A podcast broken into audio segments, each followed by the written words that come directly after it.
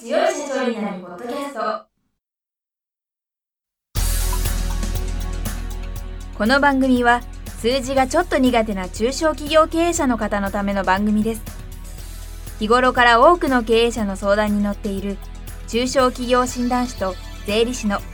2人の対談形式で中小企業の現場の目線から専門知識を分かりやすく解説します。会社経営に数字を上手に活用していただくために会計税金融資などをテーマにお伝えしていきます。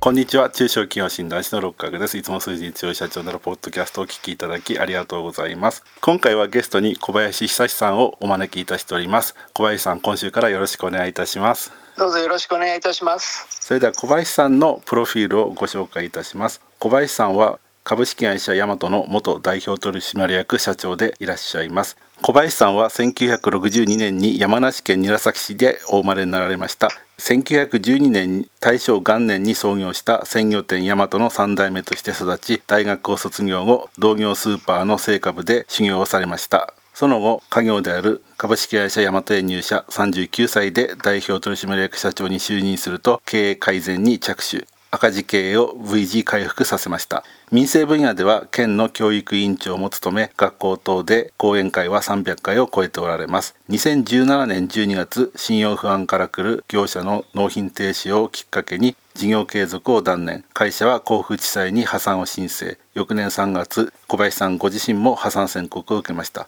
現在奥さんと放送局勤務のご長女デザイナーのお嬢さんの4人の家族とお暮らしということですがこの前ご長女がご結婚され、ええ、はい。ということでおめでとうございます。ありがとうございます。ちょっとあの本にもお嬢さん出てくるんですよね。そうですそうです。その話はまた後で聞かせていただきたいと思うんですが今回は第1回目ということで小林さんに生い立ちとですねスーパー経営者としてどういう人生を歩んでこられたかっていうのをお教えいただければと思いますこんにちは。はじめまして。私今ご紹介いただいた山梨県韮崎市という土地で長年スーパーマーケットを経営していて2017年12月今から4年弱ぐらい前ですかね企業を倒産させてしまって現在に至るその経営をしていた、社長をやっていた小林久志と申します今日はどうぞよろしくお願いいたしますよろしくお願いしますご著書によると小林さんはもう会社経営者のご家族として、まあ、いわゆる経営者のご子息ということで育ったと書いておられるんですけれどもやはりその頃から社長になろうっていうことを考えておられたんですか？はい私はもう幼少時代から店の2階に生まれて育ってましたので跡取り息子として「お前は後を取るもんだ」というふうに親から言われて大きくなりましたね。ですからもう就職するとかいろいろ考えずに何しろ学校出たら店の後を取って社長になるんだっていうふうに思って日々学生時代も過ごしていました。だから就職の苦労とかはなかったし自分が後を取って商売を続けるんだっていうことはもう当たり前のように考えた青春時代でもありました。それで小林さんが実際に社長になってからすごいいろんな他の人がやらないようなことをたくさんやってこられたんですけれどもそういうことをやるっていうのはおそらく社長についてから考えたと思うんですけれどもそういうことをやろうっていう実行力をつけたっていうのはやはりお子さんの時代からなんか大きなことをやってやろうって思ってたからなんですか？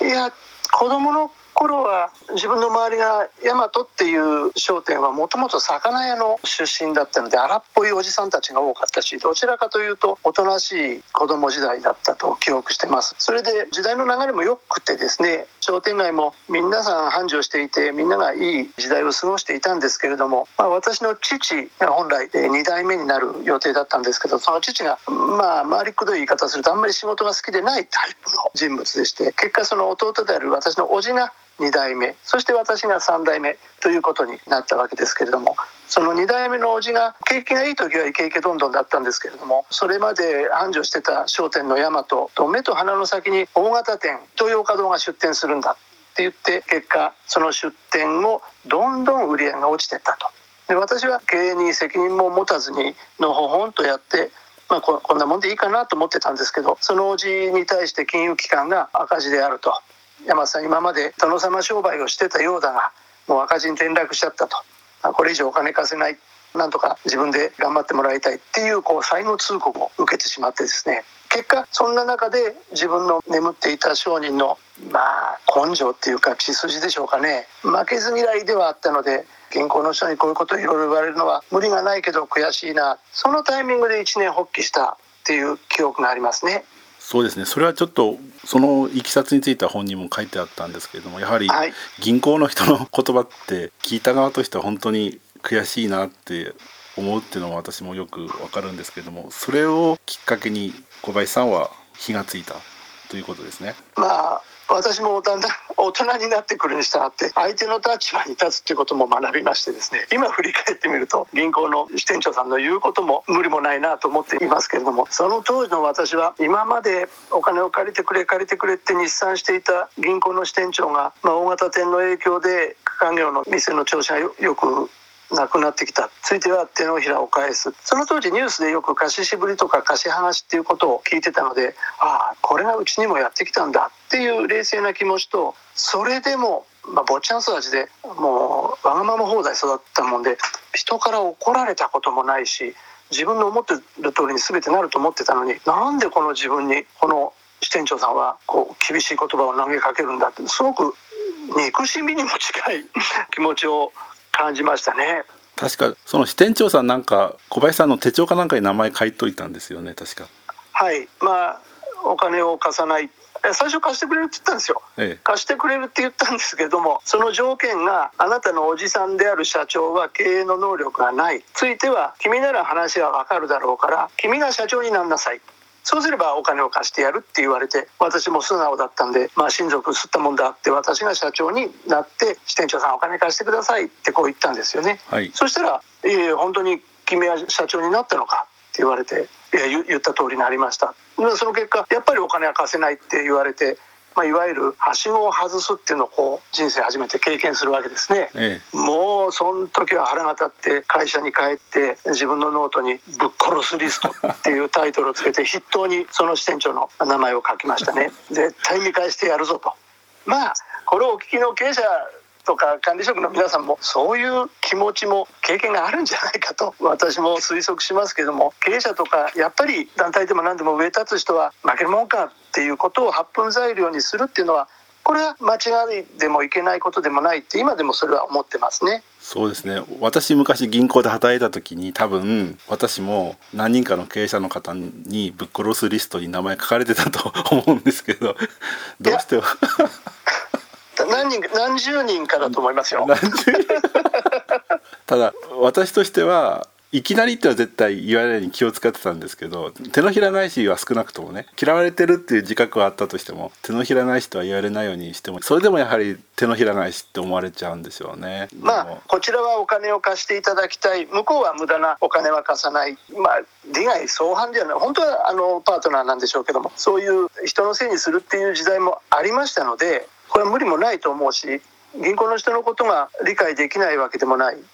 かといって銀行の人がこちらの気持ちになれって言ってもやっぱり連帯保証人の犯行を押してる人と、まあ、銀行から担当で貸す貸さないの協議をしてくれる人って同じステージにはやっぱ乗ってないんですよね。立場が違うので。それを理解した上で話し合いをしなきゃいけないと思うし私もその銀行の支店長さんは個人的にあの好きではなかったけれどもまあ、会社が繁盛したり、まあ、衰退して最後は悲しいかな倒産もしてしまいましたけどその中で出会った銀行員の個人個人では今でも付き合いある方が多いし、まあ、年長者でもあの年下の方でも評価できる人の方が多いと思います。銀行のせいにしても結局は、まあ、私もそうですけどその会社が潰れるのは社長の責任なのでこれだけは忘れてはいけないと思います。はい、これは多分後でお話ししていただく機会があると思うんですけれども小林さんはバンクミーティングとかをしてた時に銀行は自分たちの味方だったってお話ししてくださってたんで、まあ、支店長はぶっ殺すリストに入ってましたけど でも銀行は味方だって言ってくれたんで私はその話を聞いた時にホッとしたんですけど。でも嫌な思い出だったですけども支店長から手のひら返しをされたのもお店を頑張って業績を回復させようっていうきっかけになったっていうことですね。私が叔父から代を引き継いだ時には売上はそうですね15億3店舗4店舗ぐらいだったのかな1億5000万もの赤字がありましたんでただ経費削減とかもう赤字だから出店するお金はないのでどうやろうと思ってあの手この手でお金を使わないでどうしたら利益が増えるんだろうっていうことを何しろモットーに頑張りましたね。結果2年で1億5000万の赤字が黒字に転換したっていうことでそれも会計雑誌にも取り上げていただいたりしたんですけれどもまあ必死でしたね。リストに入ってましたからね支店長がね。怖い社長ですね。